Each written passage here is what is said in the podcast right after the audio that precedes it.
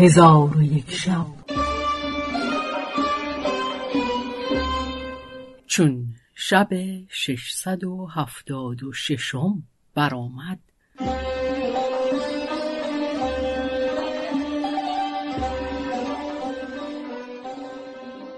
گفت ای ملک جوان درها بر او بستند.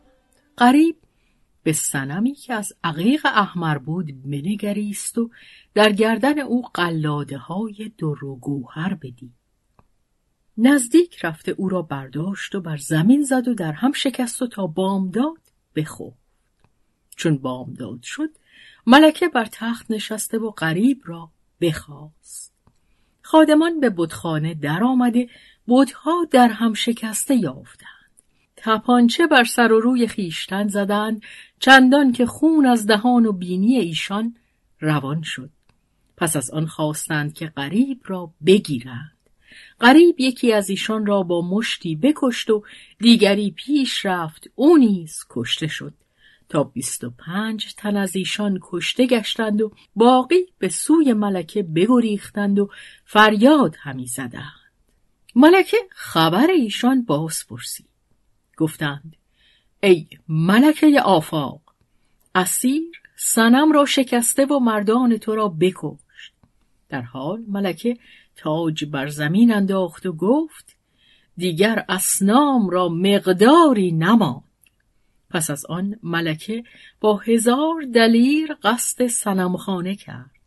قریب را دید که از سنمخانه به در آمده تیغی در کف دارد که دلیران همی کشد چون جانشاه شجاعت غریب بدید با خود گفت مرا به سنم حاجتی نیست و جز این جوان مقصودی ندارم که در بقیت عمر او را در آغوش بگیرم. آنگاه ملکه افریت را گفت که از او دور شوید و خود پیش رفته فسونی بر وی بخواند ساعد غریب سست گشته شمشیر از دست او بیفتاد.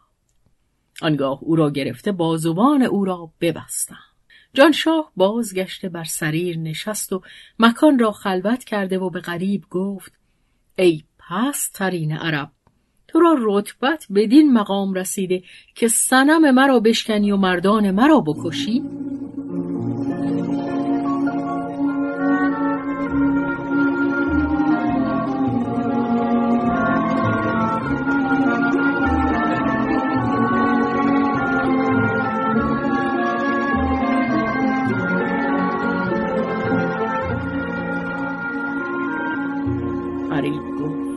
ای پلیدک اگر آن سنم خدای بر حق بودی ضرر از خیشتن دفع کردی.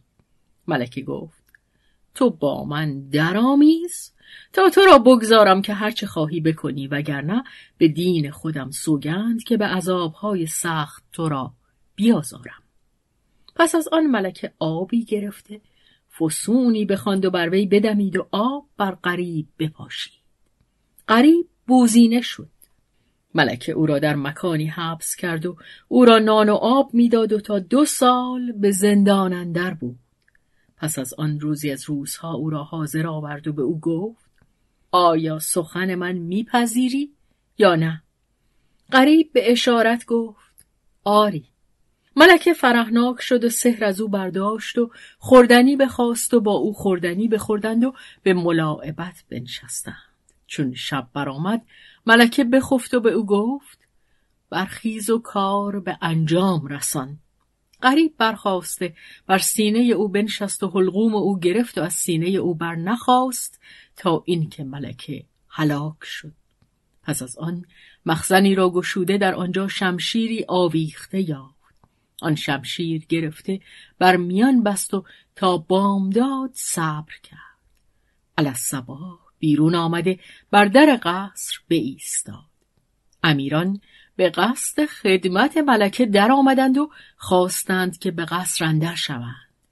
قریب را دیدند که جامعه جنگ پوشیده و شمشیر بر میان بسته.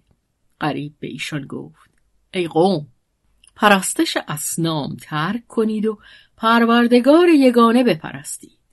چون کافران این سخن بشنیدند بر او هجوم آوردند و غریب نیز به دیشان حمله کرد و خلقی بسیار از ایشان بکشت. چون قصه به دینجا رسید بامداد شد و شهرزاد لب از داستان فرو بست.